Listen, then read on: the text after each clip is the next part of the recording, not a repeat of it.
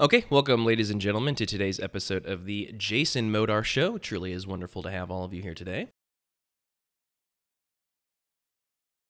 What I want to discuss today is the recent conviction of Josh Duggar for possessing child pornography, and then talk about how the or how there is just such a, a massive danger and how Josh's situation serves as a case study for the massive danger that is unrepentant sin, in particular, unrepentant sexual sin, and how far of a road that can take you down, even to the place where you are possessing child pornography images.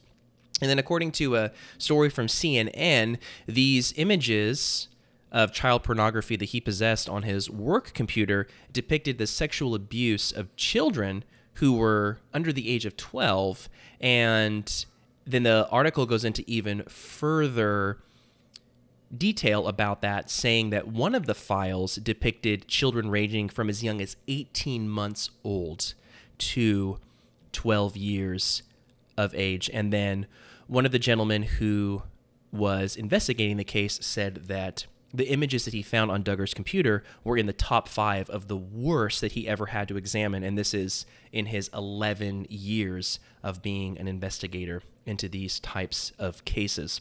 So Duggar was found guilty and convicted of the possession of child pornography.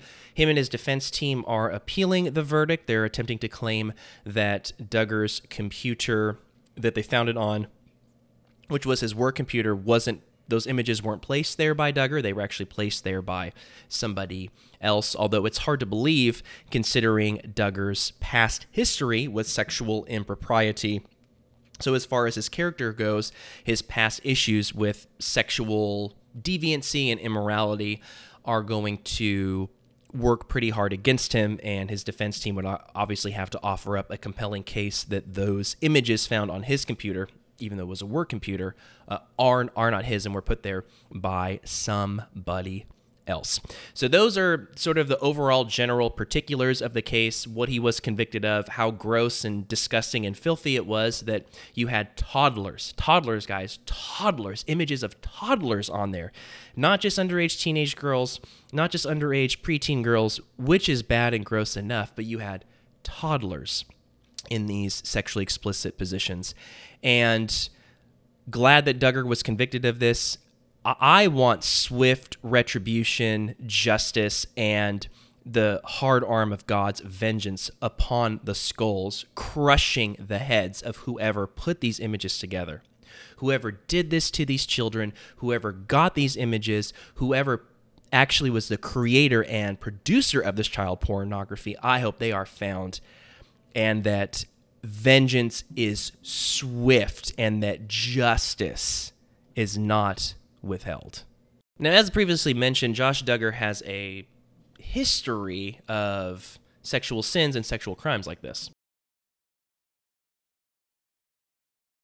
And an article from The Blaze details some of the behavior that Josh Duggar has engaged in in the past.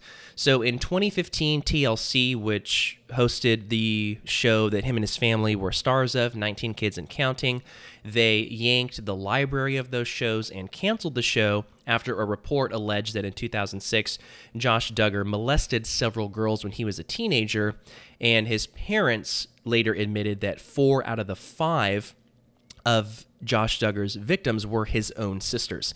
So he has had sexual abuse issues uh, in the past. Don't know if he himself was a victim of sexual abuse. Sometimes you see that being a reason why men like him act out the way that they do. Perhaps he was exposed early on to pornography or something like that, but more on that momentarily. So he sexually abused four, uh, um, five underage girls, according to his parents, and four of them were his own sisters. And this goes back to 2006 when this happened. So we're looking at 15 years ago, a serious sexual crime and a perversion and a violation of God's law took place not just once, not just twice, but five times, and four of those times to his own family members, to his own sisters. And as a man in that family, he should have been in the position of protecting his sisters, not being a violator and a predator of his own family.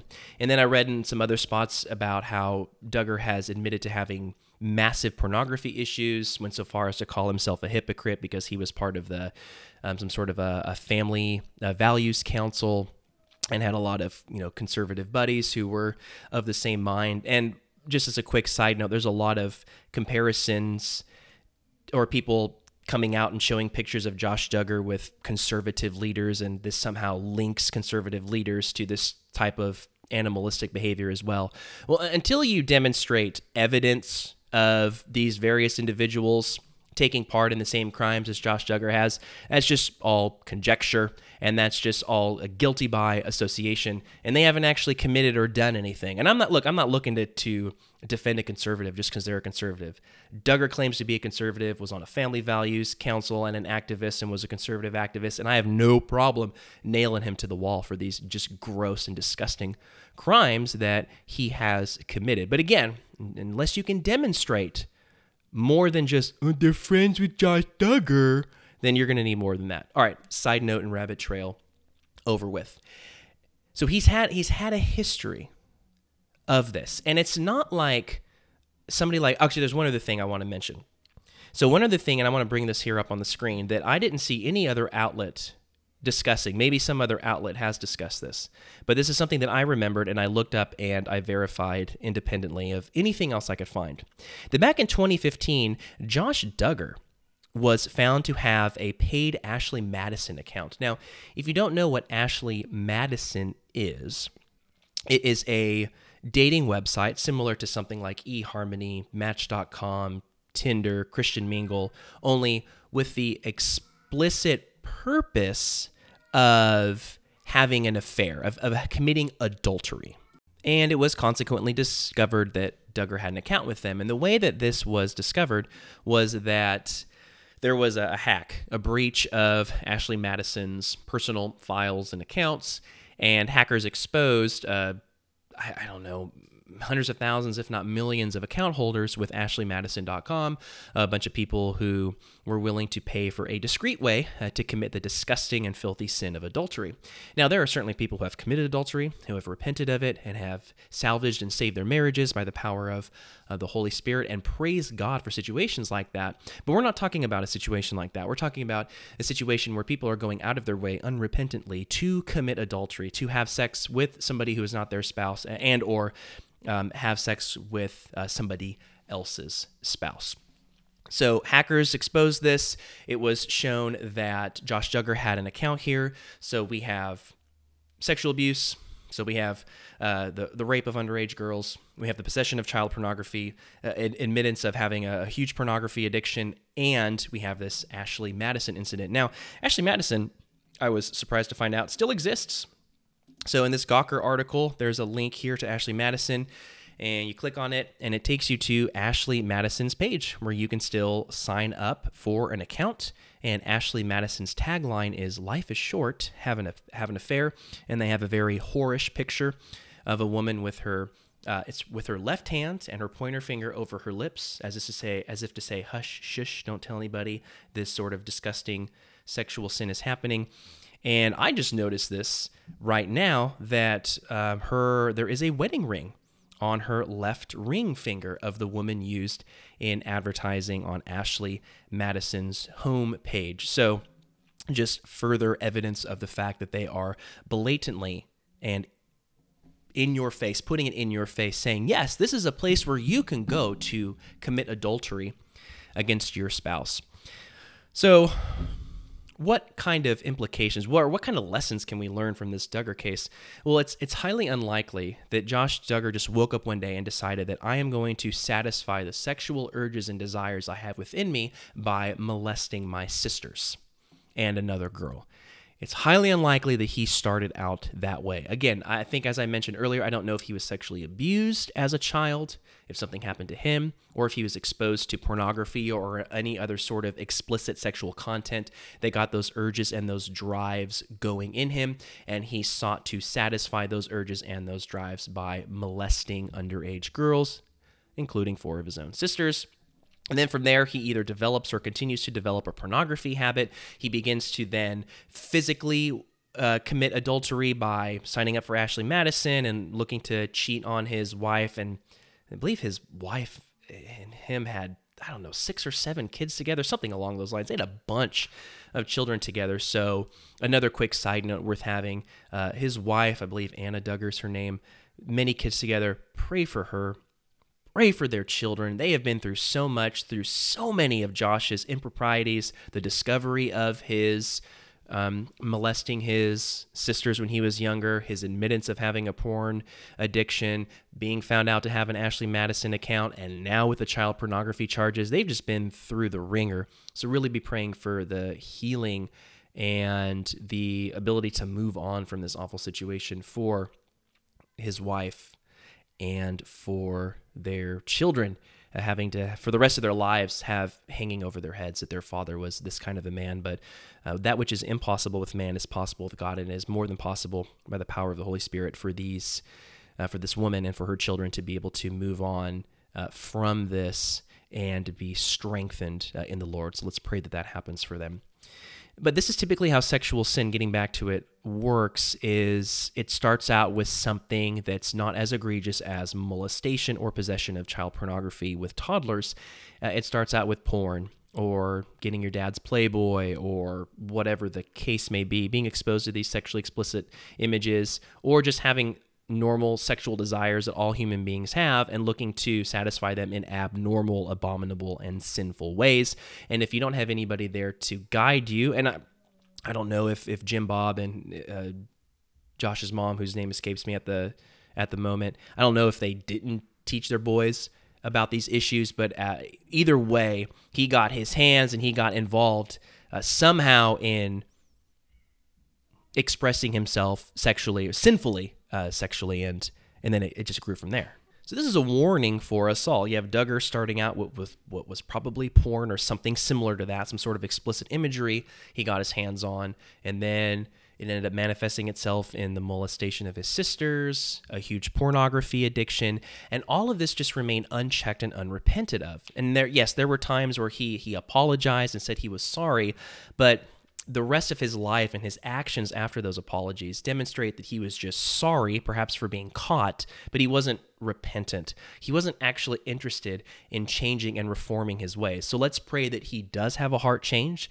that he does have a renewing of his mind and a right ordering of his desires, and that his time in jail and this whole situation is God's way of waking up Josh Duggar to the fact that he has not repented of these sexual sins and they've only grown over the years. I've mentioned in a previous video that I had a, a pornography addiction for uh, roughly a decade, 10 to 15 years of my life, where I was constantly and consistently looking at pornography. And it wasn't till I actually, I mean, I would repent of it to the Lord continually, but I never actually told anybody else. And one of the things that we read in James is that when we when we confess our sins to one another, that that's where healing is found. And when, when we have some people who can hold us accountable, when we say out loud to somebody, Yes, I have done this, I don't want to do it anymore, that's where we get the body of Christ involved. That's where we have people who can come alongside us, keep us accountable, and walk us through these sins and these difficulties. God has you know put us together eh, as a community of believers to support and be with one another uh, to help one another not stumble in sin while at the same time making sure we don't stumble into the sin that we're helping brothers and sisters deal with. So by the grace of god i did repent of that. I exposed it. I brought it to the light. And any time where, where it would attempt to resurface i would immediately tell somebody hey i just did this. I can remember in college having not looked at porn for a while, months and months and months, if not years. And then it happened one night, and I went to a buddy of mine. He was actually my roommate in college, and I said, "Hey, uh, just a week ago, I looked at porn. I did this. Just wanted I wanted to confess it. I trust you, and just wanted to let you know this happened because, and I'm telling you because I don't want this to be some secret thing. And it was actually really beautiful because he then admitted to me, you know what, I about a week ago I actually did the same thing. So it was an opportunity for him to admit that too. Oh, there's a beautiful young girl on the camera right now. Yes, how can I help you? You're still hungry? Well, I'll tell you what. I am almost done, and we'll go get you some food. Okay? You go out there and you wait, and we'll get you some food. Get you a Z bar in a second. Yeah, we'll have you a Z bar in just a second. All right. I would say sorry about that interruption, but my daughters are amazing and I love them to death. So they, they're allowed to interrupt daddy's podcast and YouTube videos. So, unrepentant sin, whether it's sexual sin or anything else, it can grow. By the grace of God, my porn addiction didn't grow into something as egregious as Josh Duggar. So that doesn't mean I'm a better person or holier than him or whatever the case may be, but it could have gotten worse it certainly could have gotten worse. And we see in like in the case of Josh Duggar how unchecked sexual sin, especially the Apostle Paul says it's a sin against our body, uh, how this can manifest itself and turn into something more dangerous, more difficult, and it affects not just you, but sexual sin often affects uh, other people, as we see in the case with Josh Duggar. So we should look at the situation of Josh Duggar and say, yes, justice is served. This is a good thing.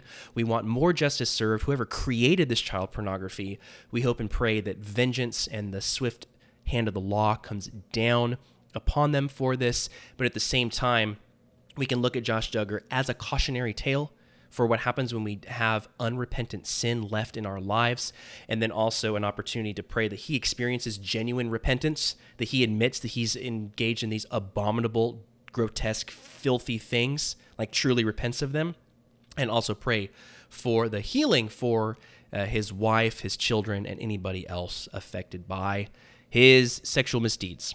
So thank you all so very much for swinging by and checking out today's episode of the Jason Modar Show. Hopefully it was helpful and edifying and beneficial. Y'all have a really great weekend. See you again next week. God bless.